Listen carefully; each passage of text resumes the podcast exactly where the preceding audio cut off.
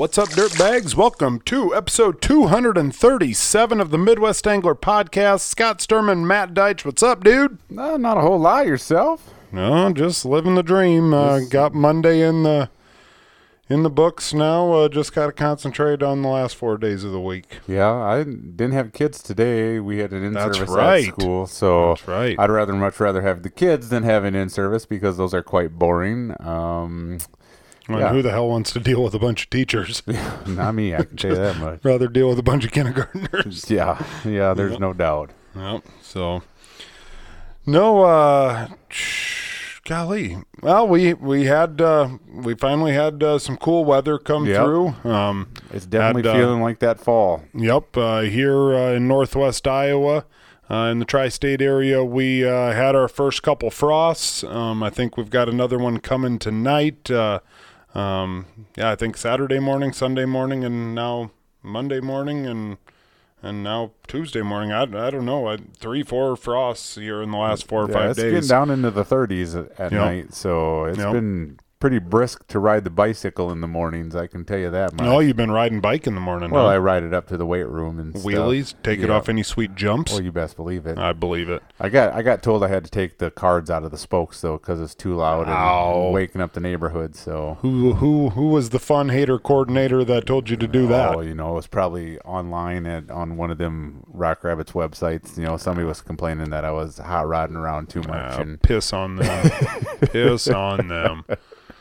But, nope. We got a couple nice days and then we got some more cool days coming, but, fall fishing is, officially in effect. Starting to see a lot of people talk, the fish are moving shallow and the water's definitely cooling down. I went to the river this afternoon after school. Oh, really? And pulling your bait out of the water and adjusting like a paddle tail or something like that. It's like, ooh, that water definitely... Yep. Definitely is cooler, that's for sure. Yep, but for those of you that are still fishing and you're not out in the woods or hunting at all, it should be kicking off. I'm still hoping to get out and do a little bit of fishing here. Hoping to get a little fishing in before the freeze up, but Yeah, I know enough about my schedule to know that... well, then it always seems like this time of the year when we get to the weekends, now it gets to those windy days where it's not even like, well, it's, 5 to 10 or a 10 to 15 mile an hour breeze. It's like 20 to 30. Right.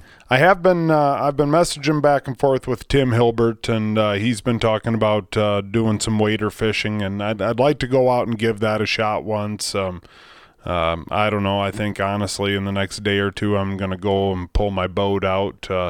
I'd really hope to go out and get one more trip in that, but I don't know that it's going to happen. I mean, that's not to say that I can't bring it back up there sometime and go fishing, but I think I'm going to pull it out of the lift and bring it back home. So I don't know. We'll see. Maybe it'll just be wader fishing from here on out, but either way, yeah, it is what it is, and gotta face it. It's cooling down, and I probably want to do it now instead of when it's 34 degrees. Right, yeah, that's probably a good idea. Yep, I think the dock people are wanting to get after the dock and move the lifts and whatnot. So not the same company that... When I talked to my mom, I said, you haven't them fucking morons come back over? And she said, no, I don't think so. I said, well, that's a good idea. Well, my brother Mike had a theory that it might have been them that took your tackle out of your... Probably frickin' was. If I ever catch... I forget what the hell that guy's name is. They listen to the podcast, and they're like, you know what? This jabroni, we know exactly where he keeps his boat. God, we're going to go take all of his gear out of there. Hey, I don't know who I'm pissed off at more. The boat lift people are the people that stole my tackle, but if I find out that they're both the same people, I'm just, I don't know. I'm going to blow my top. But all right, let's go from something bad to something good. Episode 237 is brought to you by our friends over at Dakota Angler in Sioux Falls, South Dakota. That is the home of the Ice Institute, and we are... When basically a month away. When this episode drops tomorrow, October 10, my birthday, 30 days, well, not 30 days, but 1 month out from the Dakota Angler Ice Institute. And I'm getting pretty frickin' jacked up, man. So am I. I'm really getting excited for it. Yep. Every day they're posting more and more vendors that are showing up. We're getting some people to enter in the rod building contest, a couple people that weren't in it last year, so that's pretty cool. I don't know. I'm excited, and hopefully here in the next little bit, maybe add even a couple more rods. For those of you that are listening that don't know what that is, Matt and I host a custom ice rod contest there at the Dakota Angler Ice Institute. Everyone that attends is eligible to vote, and the winner of that vote gets the People's Choice Award. Then we'll also pick a judge and give away a trophy or a plaque for judge's choice. I don't know if what do you think? Should we do trophies, plaques? What are you thinking, Matt? Ooh, I don't know. That's a good idea. Maybe I'll just message Travis and see what he can come up with. Yeah, see what he thinks is cool, whatever. But I don't know. I'm really excited for that. Last year, you know, we just realized that we needed a little something in our booth to get some people over there. We did the custom ice rod contest. The next thing you know, Gens is pulling up a bar stool, drinking coffee at our frickin' booth. Just some Freedom Brew coffee, by the way. That's right. And holy badass. It is. I mean, it just made me feel like $1 million bucks. Oh, that's for sure. You know, yep. It's such a great show, and I got a feeling that it's going to be the biggest one yet this year. Oh, I would think so. Like I said, a lot of new vendors coming this year. People that I don't think were there last year. Some great speakers. Yep. Yeah, and some people probably coming down from North Dakota that were thinking about attending that show. With that not happening this year, I don't know. I'm excited for it. I think it's going to be great. But if you cannot make it, or if you need something beforehand, swing in there to Dakota Angler on the north side of Sioux Falls, South Dakota. Tell them we sent you. And otherwise, go on www.dakotaangler.com. Use code DIRTBAG at checkout. Save yourself a little bit extra jingle in the pocket. And I can tell you, you'll be happy that you do. Well, that's for sure. I mean, they got a great selection of everything right now. And like Scott said, there's still a lot of fall fishing left. The perch are starting to go. They got their jigger spoons and all that stuff. Their pilkies all set to go out there and catch pilkies. Catch those big old perch this time of year. That's right. You know, Matt, Taylor Swift, all in the news lately. I saw a picture that was posted on Facebook today. It says, I thought you were going to ask for Taylor Swift tickets for your birthday. I was going to say, yeah, I know it's your birthday, dude, but I don't know if I can pull that one for you. Well, funny that you should say that, because that kind of ties right into what my question was. There was a picture on Facebook. It has 4 separate pictures on it, and it says you have to choose one of these. A Taylor Swift concert, break a fishing rod, go see the Barbie movie, or a crankbait to the face. I'm not going to right now. The first one I'm going to eliminate is a crankbait to the face, because I don't know. I don't need to get a crankbait in the face. The other ones, I like my fishing rods. I've broken fishing rods before, so I think I'd rather break a fishing rod. I can always replace that. I'm not going to go to no Barbie movie or no Taylor Swift concert. Really? Yeah. Okay. I don't need to go. I don't know. I would willingly go to a Taylor Swift concert. I wouldn't pay to, but if somebody came walking in here right now and was like, hey, you want to take us to a T-Swift concert? I'd go. See, I don't even know that they call her T-Swift. Swifty? Listen to you over here, old T-Swift, like you guys are besties and stuff like that. Yeah, they do say she puts on like a heck of a show as far as entertainment goes, but I still don't think I would be like, okay, you know, like this many screaming teenage girls around. Yeah, that'd be rough. I think I'm gonna pass. Or, yeah, they're running around screaming and just so excited to see her, and it's just like, ugh. Yeah. Well, you can count me 100% out for the crankbait to the face. Yeah, like, no. I don't know. I think I'd rather get kicked in the Okay. Would you rather get kicked in the nuts or take a crankbait to the face? Well, as long as there's no permanent damage to the nuts, I'm going to take that one. Really? Too. Yeah. I did the whole crankbait to the face. I don't know about that. Okay.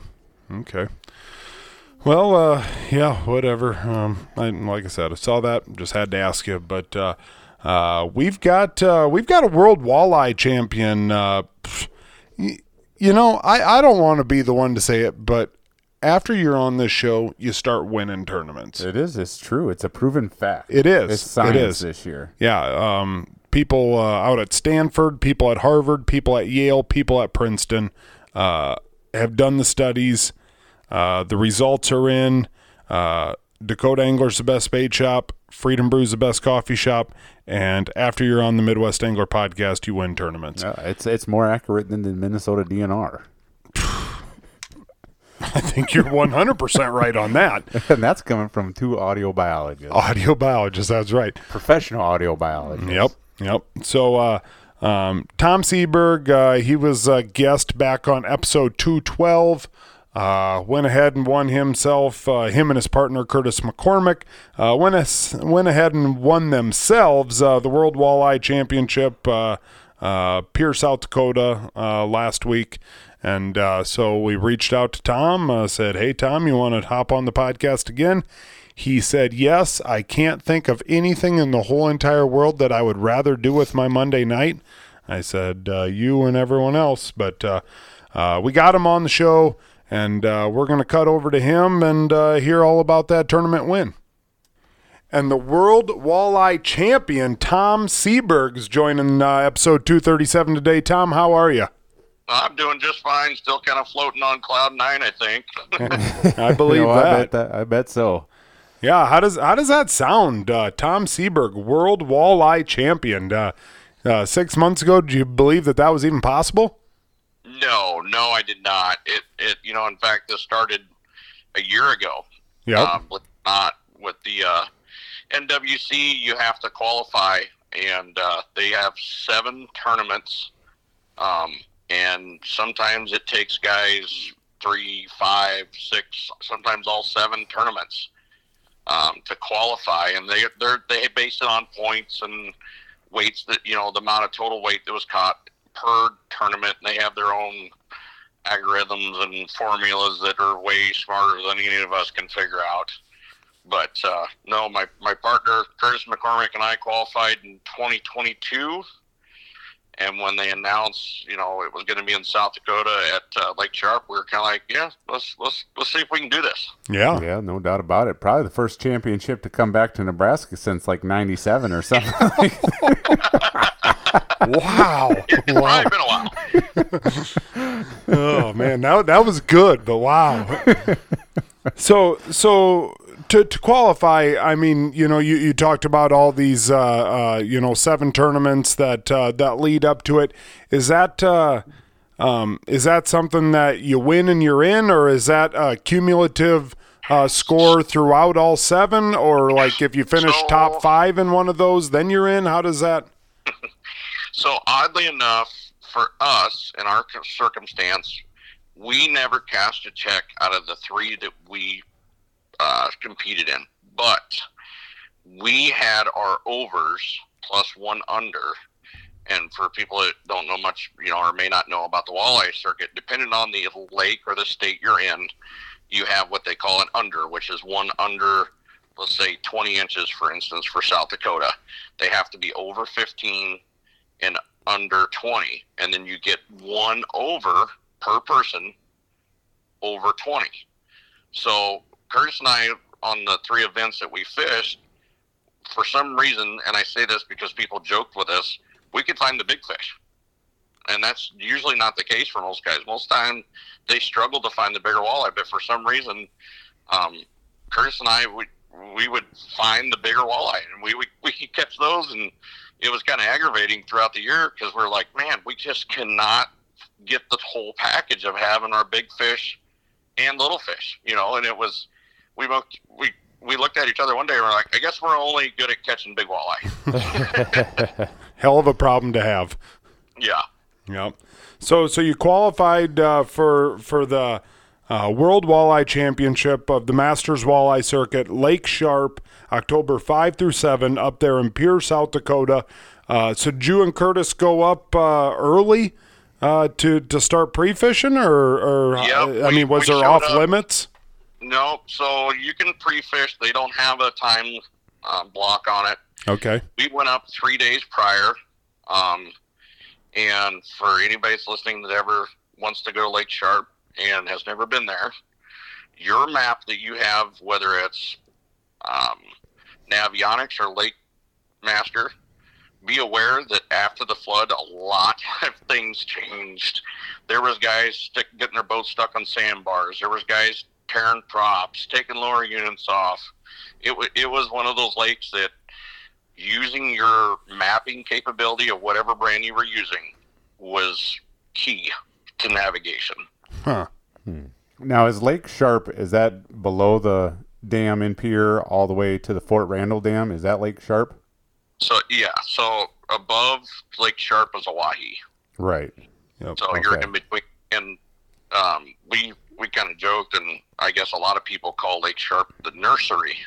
Okay. Because it's well known for, I mean, you'll cycle through 150 plus 15 to 17-inch walleye easy. I mean, it's awesome for people who want to catch, you know, your eater-sized walleye. But for tournament anglers, it can definitely make you scratch your head a few times. Yeah.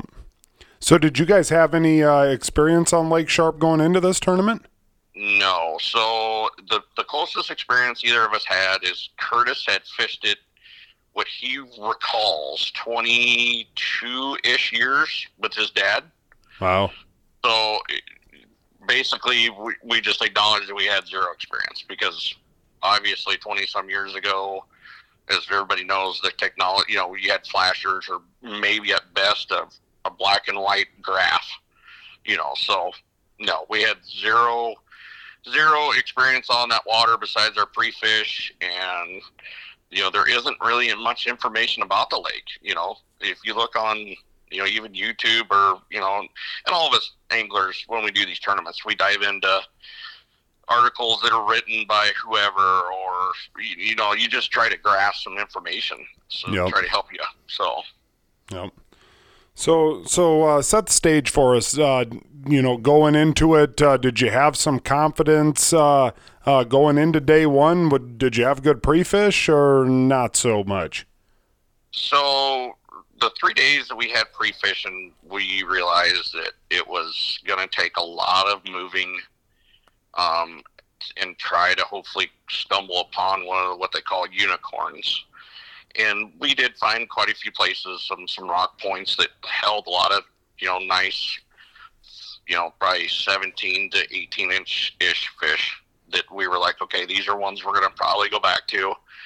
And then as it got closer to day one, the weather forecast, and we all joke for tournaments, you know, it can be perfect weather, but as soon as you hold a tournament, it turns to chaos, and it did in South Dakota. We had gusts up to 40 mile an hour the first day, and we struggled. We weighed in 7-something.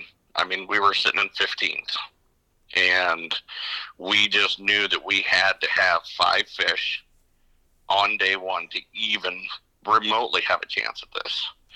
And there was a couple times that Curtis and I looked at each other, and Curtis was like, you know, should we go to another spot? We go to another spot, but you know, you get wind gust of, you know, up to 45 mile an hour. There isn't a whole lot of things you can do for techniques in that type of wind. Yeah. You're pretty well isolated to pulling crankbaits or dragging something behind the boat, because casting is just, you may cast it a mile if you're casting in with the wind or with the wind, but you're not feeling any bite, not with that type of wind. Right. No, but I mean, to catch 7 pounds and still be sitting in 15th, you know, at that point, you know, 15th place, you're not out of it. No, you're not. It just, you know, on a 3-day tournament, it, you know, everybody makes the joke. You can't win it day one, but you can lose it. Yep, no doubt about that. That was the thing that Curtis and I talked about very strongly going into this tournament, that we just had to keep our composure, keep on track, and not lose it on day one. We had to come in with, you know, we figured going into this, we kind of talked maybe 10 pounds a day, maybe 13 pounds a day we could win this. So we kind of had an idea what possibly needed for weight. But, you know, that's all guessing. Until you get out there and seeing what everybody's catching, you're just guessing. That was, you know, our day one was was a little rough. We licked our wounds and did a little bit more research at night, looking at maps and recalling some of the places that we had pre-fished. And so then on day two, you know, we're still high winds. It's dropping in temperature. Not all the things that anybody wants for fishing. You know, it's just not ideal. And we went back south where we knew there was a lot of little fish, because we were like, okay, let's just get our unders, and then we'll concentrate on trying to find our bigger fish. And it was, I believe, like 10:30, and we finally got a 16-inch walleye. And we just kind of looked at each other and was like, okay, decision. We either run far south and try something that we really didn't know, or we go north and try to find some deeper water and just see. And we just were like, let's just go. So we headed north and found a section of water that had 30-some feet deep, and we kind of trolled over it a couple times looking at our sonar, and Curtis and I both like smacked each other in the arm, went look, and there was bait, bigger quality bait that was about 2 foot off bottom. And every once in a while you'd see a big arc either in the bait or above the bait. And we just kind of looked at each other and were like, yep, we need to fish here. So we started fishing, and it was, I think, almost noon. We finally got a fish, and it was the 23 or 22. It's still kind of a blur, but it was one of our nicer overs. And we both were high-fiving and fist bumping. We're like, we're still in this. You know, we just need to keep going. And then we got another fish. We're like, okay. And then, lo and behold, Curtis's rod on his side just, went in half. And he looks at me and he goes, this is it. This is what we need. And, of course, you know, you get a big fish on, you're just trying to make sure you're not losing it, fish clean. I scooped with a net, said some key words to each other. We fish, you know, clap and hit each other in the back, arm. It was a 28 and I think 28 and a half inch walleye. And we didn't, you know, you don't realize how big it is at first. And it's sitting in the net on the floor, and we look at each other, we're like, we got this. Nope. Yeah. We got this. So we made kind of a gutsy move. We left that area because we had both overs and ran back south to catch the unders.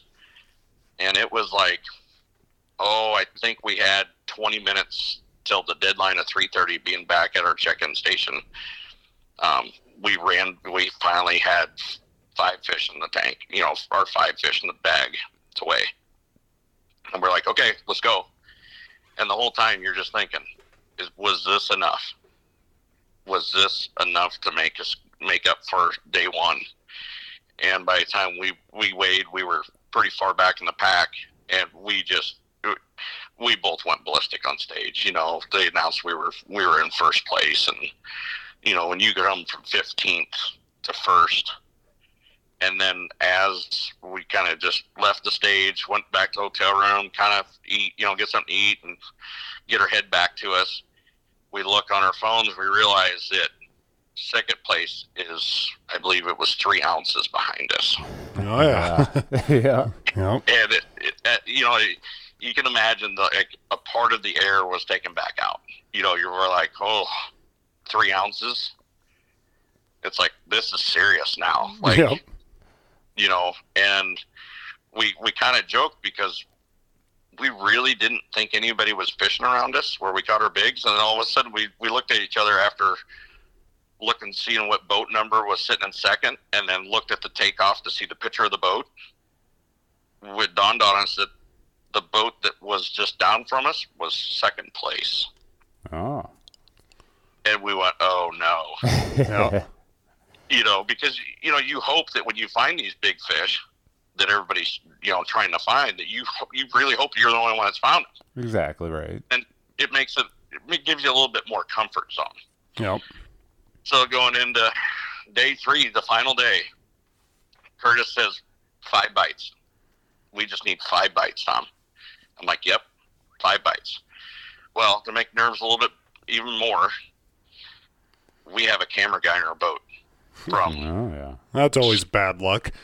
Yeah, well, and see, that's what you just kind of like, oh. So he gets in the boat in the morning, and Curtis and I have, you know, people that's kind of been around us, we'll jam some Tupac or something to take off. You don't think we would do that, but we're just kind of carefree. We just try to have fun, so you're not so bundled to nerves, you know? Yep. And the guy, right before we get ready to take off, he's like, oh, here, you need to put on these wireless mics. And we look at each other like, what? And he goes, yeah, we need to hear everything you say. And we're like, oh, what? I'm like, are you sure you want to? Yeah, I don't think you want any of that. So we take off, and the whole time the camera guy's like, what are we doing? You know, and I get it. You know, he's trying to get a feel, and we're like, well, we got a spot. We're going to go to it, and we're going to grind out till about 1:30-ish. And then if we have to, we'll go to another spot. And he's like, okay, you know. So we go to our spot where we were before we left on day two, and we start trying for our bigs, and we get the one fish that I said I'd never wanted to put in the live well was a 16.25-inch sauger. And sauger, if anybody knows, they're rockets. They don't weigh much. You take a sauger and a walleye, and the walleye is going to be almost double the weight of a sauger. And Curtis looks at me, and we look at each other, and I put him in the box. We both know we had to put him in the box. So you get 8 fish. You get 4 apiece legally.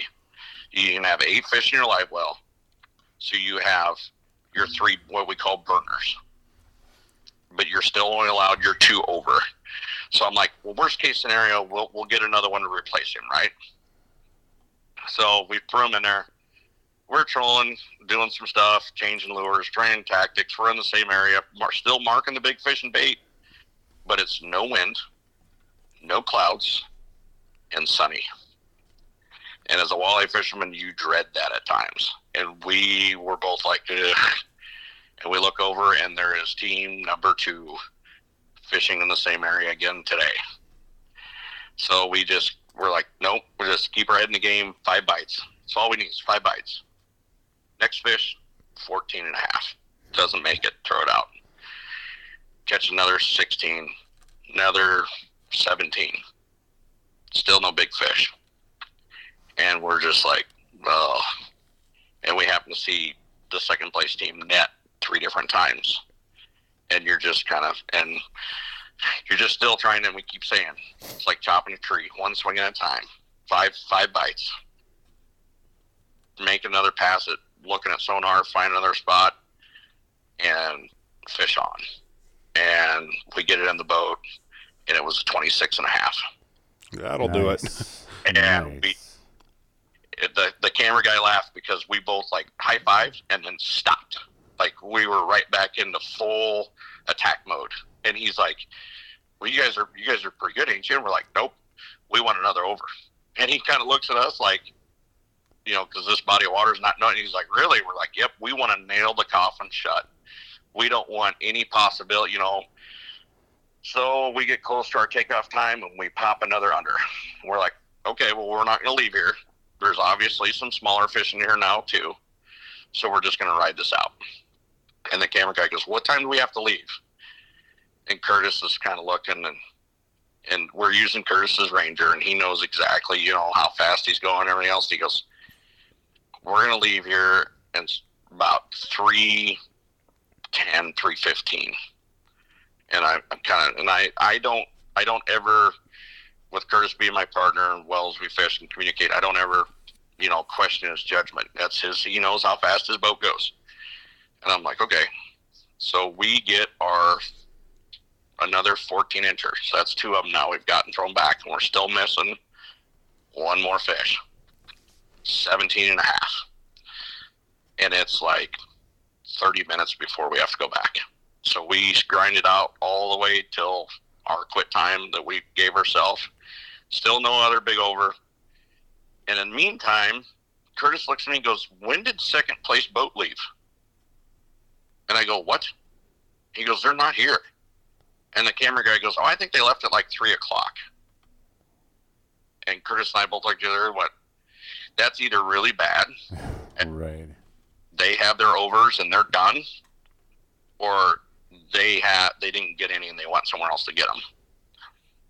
So we pack up and we're scooting back, running about, I think, 63, 64 mile an hour downriver. And we're about, I don't know, 2 minutes from the landing.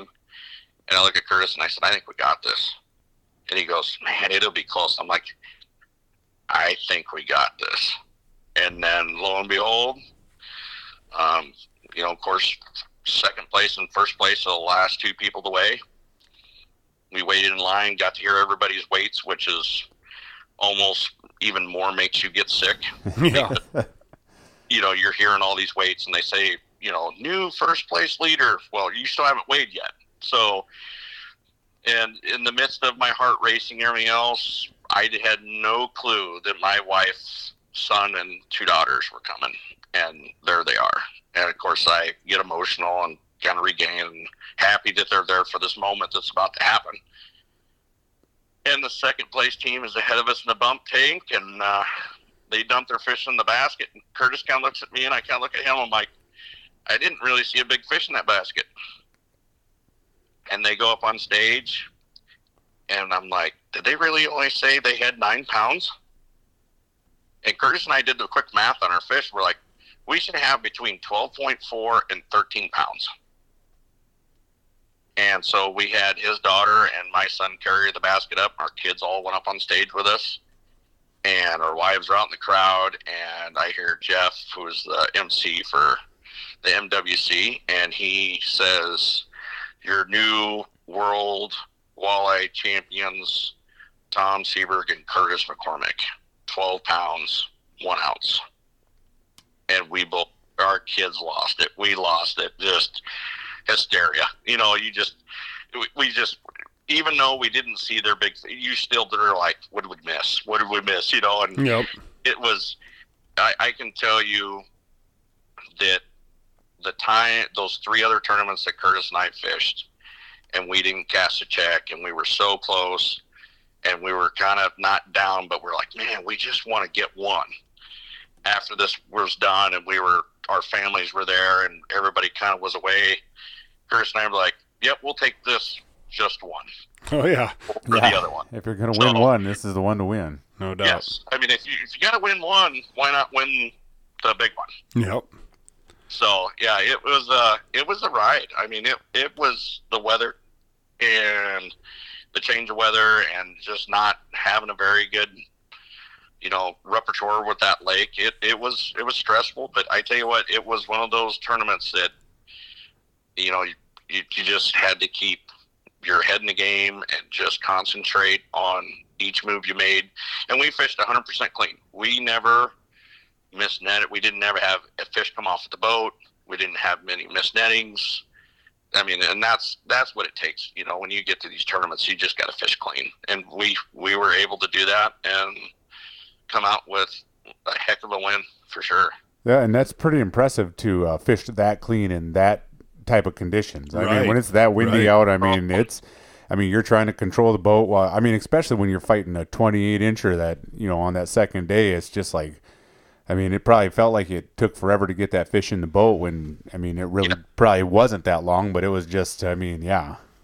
And that's where, one of the things that's nice with nowadays, the trolling motor with, having spot lock or heading north, you can do those things with not, back in the day you had cable drive and you had to be up front and try to, keep the boat. And that's, and I've been doing, fishing all quite a while. So I remember those days, and I remember the days of, if you were trolling or whatever, the kicker and you had to net a fish, you were just at mercy of wherever the boat went. So that was one thing, it is very nice to have the newer technology we do have to aid us and to somewhat keeping you straight. I can tell you, it still isn't the easiest thing in the wind, but it does help. So. Oh, yeah. Now, so obviously you both got pretty badass trophies. Do they give you a big check? No. So we each got, well, I can say right away. So we got the trophies, pictures, media, etc. And then Jeff comes down and goes, which one of you is going to take the lie detector test? I'm like, send me. Don't even care. So I went and took Blighty, checked the test. 35 minutes later, the sheriff's department guy was like, I'll be the first to congratulate you, world champ. Shook my hand, came back to the trailer where the weigh-in was, and Jeff, they gave us each individual, like, little checks that actually work that you can, like, deposit. So okay. that was fine. So nice. Now, if you don't mind me asking, what does a winner cash there? So it was $16,000. Okay. So we each took home $8,000. Okay. And then we got a Lowrance Ghost trolling motor, brushless, that's valued at, I think, $3,700. Yep. We got Big Fish 2 days, so that's $300 in Bass Pro Shop Cabela's cards. And then I don't remember what they said the value was of the rings. I guess we each get a championship ring. Nice. And I'm curious to see what somebody said on a comment on my Facebook page that you're going to get confused with the Super Bowl winner. I'm like, really? Nice. They're that cool? Like, yeah. I'm not a big jewelry guy, but I'm like, if that thing's that looks like that, you bet I'm gonna be rocking that when I go out. Like, yeah. So you can take the Tupac picture with it. That's right. So now, on your way back there to Nebraska, did you carry the trophy into every gas station you stopped at and just let them know, like, world champ, Tom Sieberg, world champ? It's kind of funny because my wife and my family, we spent the night. Funny story, I'll tell it. This is probably a little bit better story for Curtis to tell, but he's not here. So him and his family drove back, and he had his trophy in the front seat belted. Oh, yeah. And Curtis, evidently, his speedometer wasn't working. Just did it a little bit right, you know. And we'll just say, we won't name which state or where it was, but the trophy sitting in the seat did earn him a free pass. Nice. That's all right. There's nothing wrong with that. Yeah.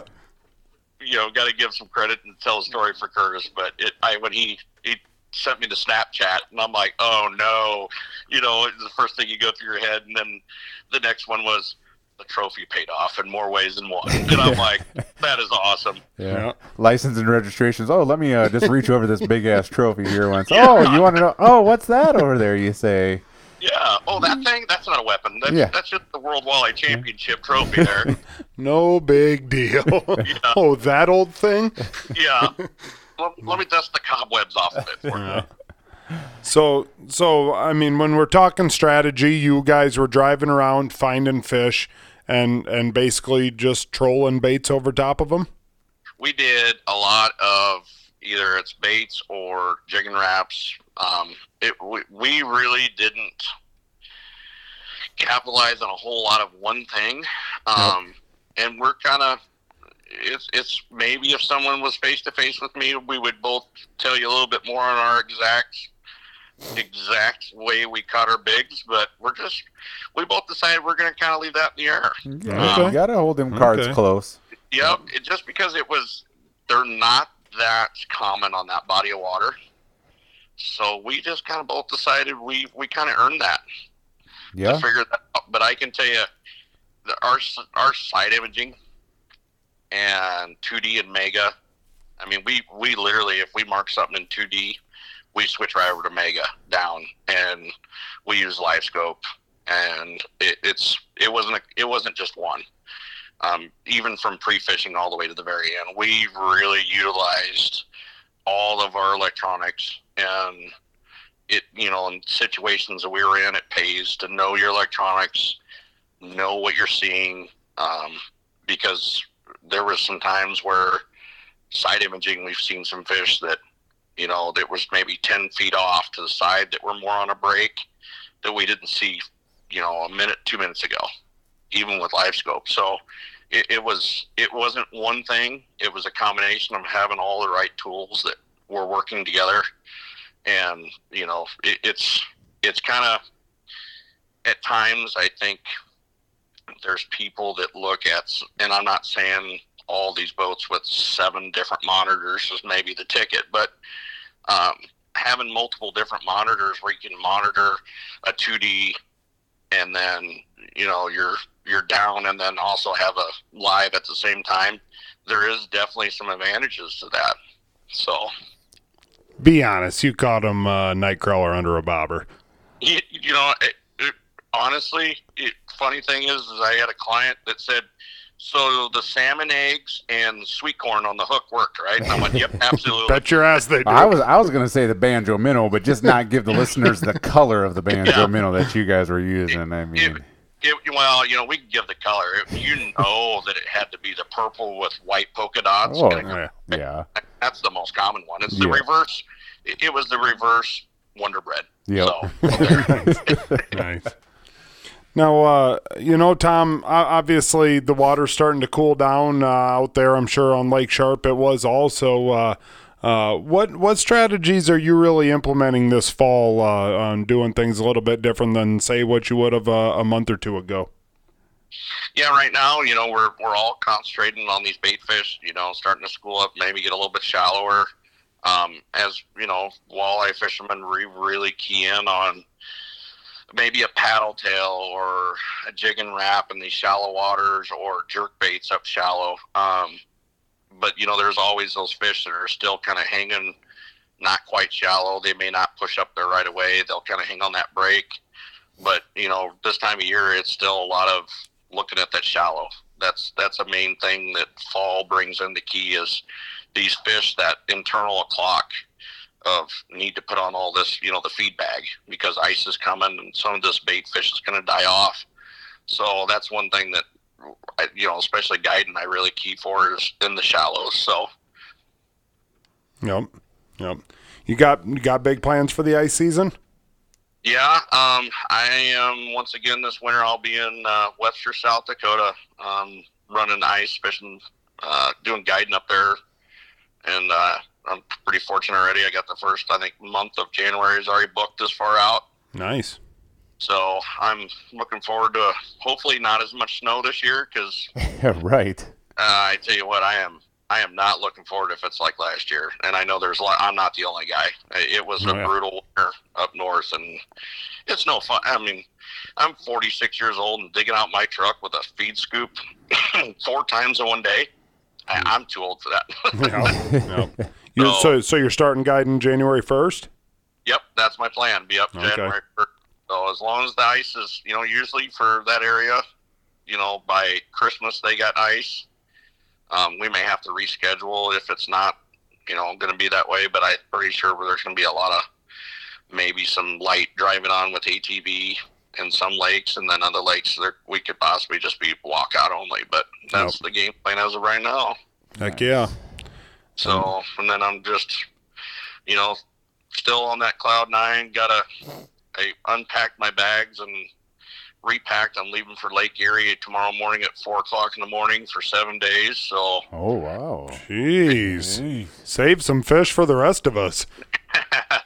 Yeah, I'm I had to make sure and go get some roses and anniversary cards, since our anniversary is Wednesday.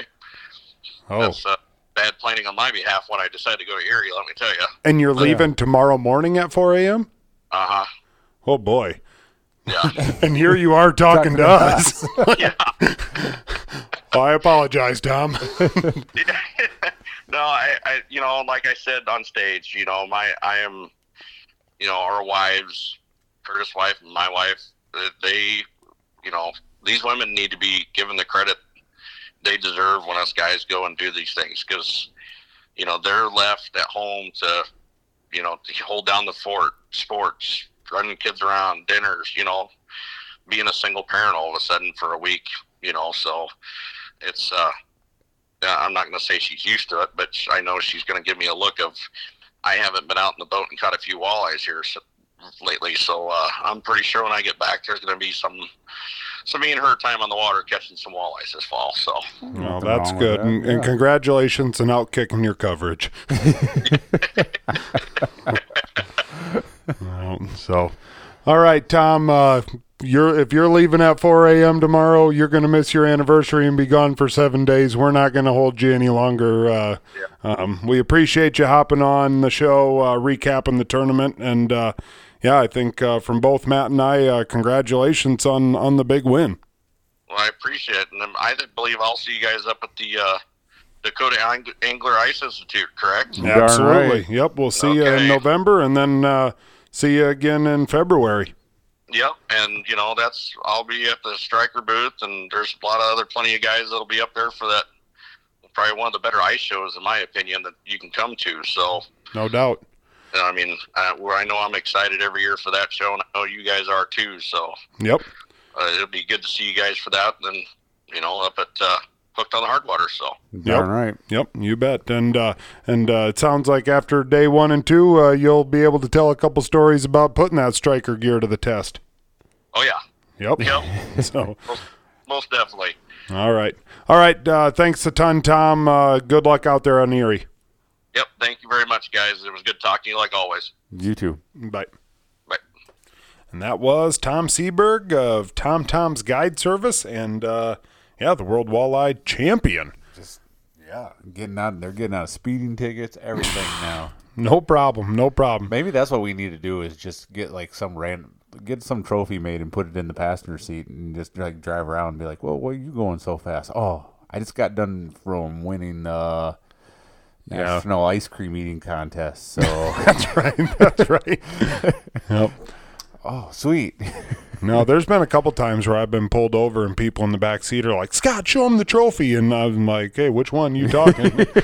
I don't want to get indecent exposure. Exactly. Got real awkward in a hurry, but, yeah, whatever. I didn't get off that. I didn't get off that ticket, but nope. Appreciate Tom for joining the show. That was a good one. So yeah, and now he gets to go out and chase some big giant walleyes at Lake Erie. So some guys have all the luck, but how about some Freedom Brew good news stories of the week? I could have used a little bit of Freedom Brew last Saturday driving down to Iowa City and back.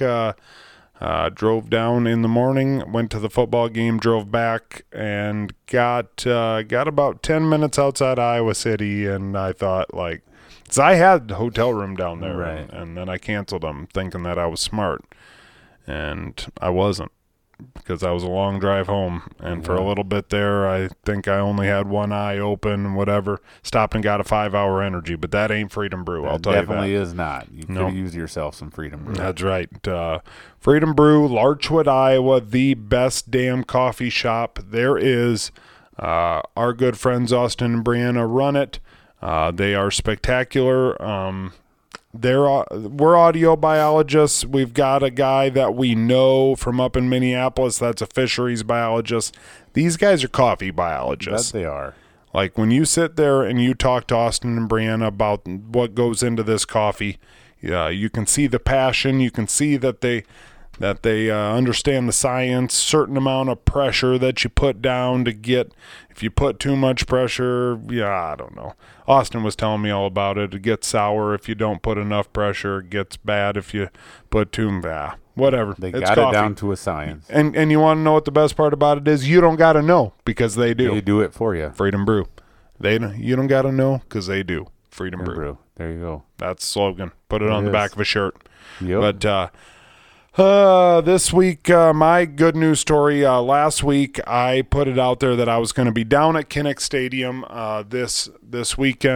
last weekend, and Evan and Katie reached out to me, said, hey, this is where we're tailgating, and 100% going into it, I thought for sure that I was going there, and probably didn't get there quite on time.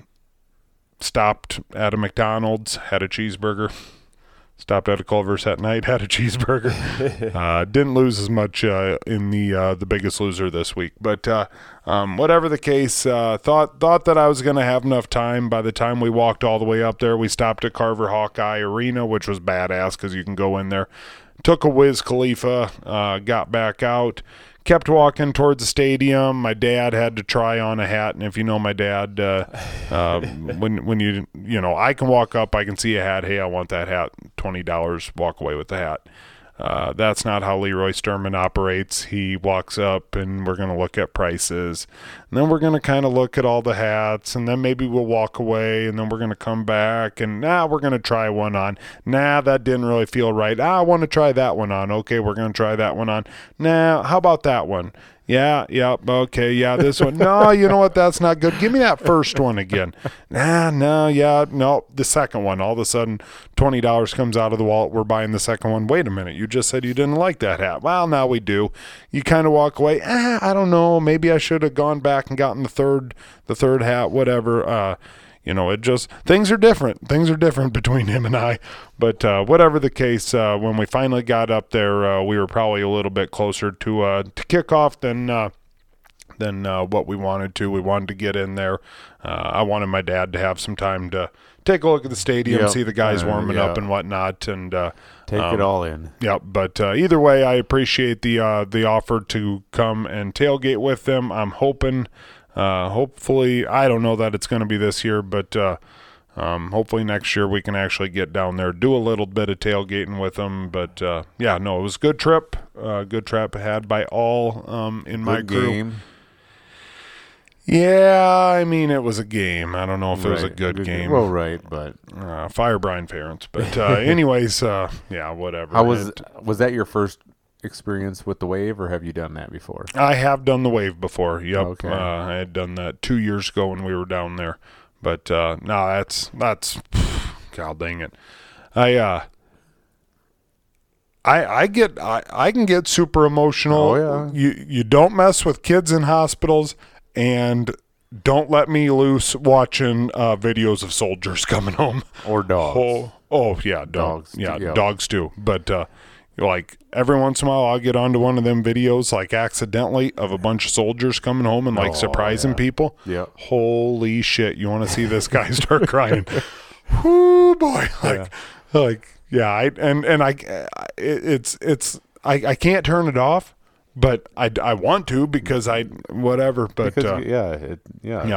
that goes. Yep. And I mean, we were in the NICU, my wife and I and my son Slate, we were in the NICU for 57 days or something like that. And I mean, that's not cancer. We had a light at the end of the tunnel the whole entire time, but I do know what it's like to be sitting up in a hospital like that for days and days and days and days and days.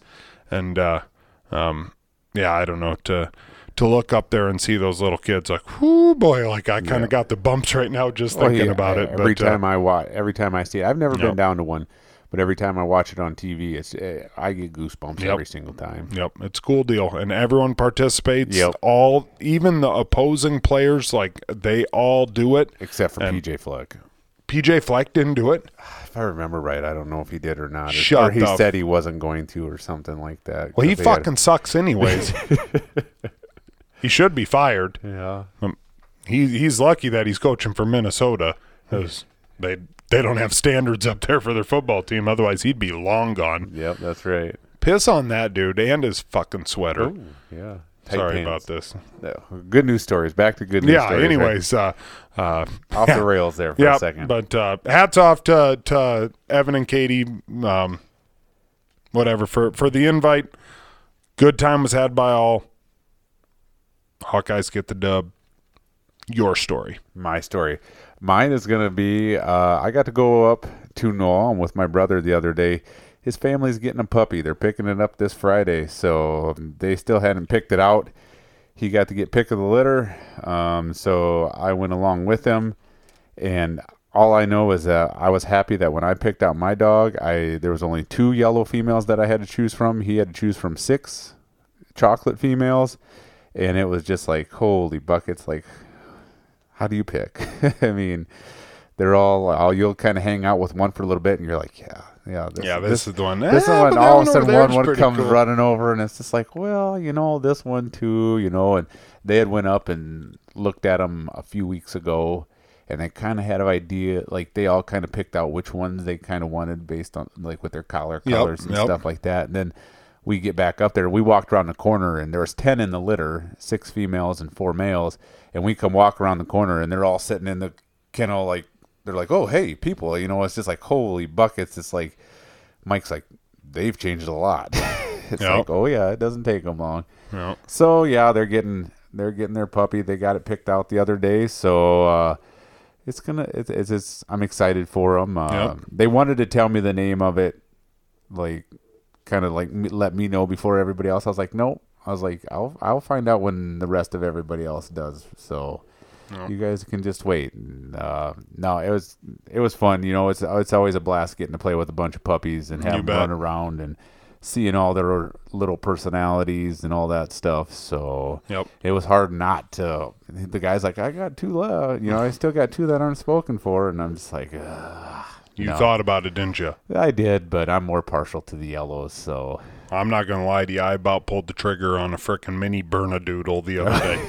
Really? Seriously. Really? I'm going to show you this. Oh, I just got to show you. I know you ain't a doodle dog guy, but this thing is. Tell me that. Oh, yeah. Holy shit. You look at that face and it's just like, oh, man. I was scrolling through Facebook and all of a sudden this dog popped up and I'm like, oh, my God. So I messaged him and I'm like, hey, how much for that dog? And way more than I want to spend.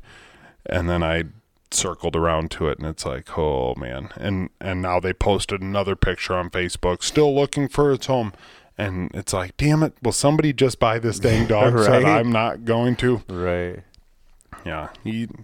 That dog right there, well, isn't lucky, but I was going to say, if I had not just bought 6 Iowa Hawkeye tickets and a bunch of gas to go down there and whatever, the fun money fund is a little low right now, but otherwise I'd be coming home with a new dog. Otherwise you'd have to be hiding all your Crocs. Otherwise all the straps would be chewed off. Yeah, that's right. So I'm excited for them that, you know, they get to get this new puppy. So you bet. So, all right, guys, we're going to call that an end to episode 237. We appreciate you guys joining. Yeah, I don't think we got anything else to say, do we? Nope. So, all right, that's episode 237. We'll see you next week on episode 238. Later.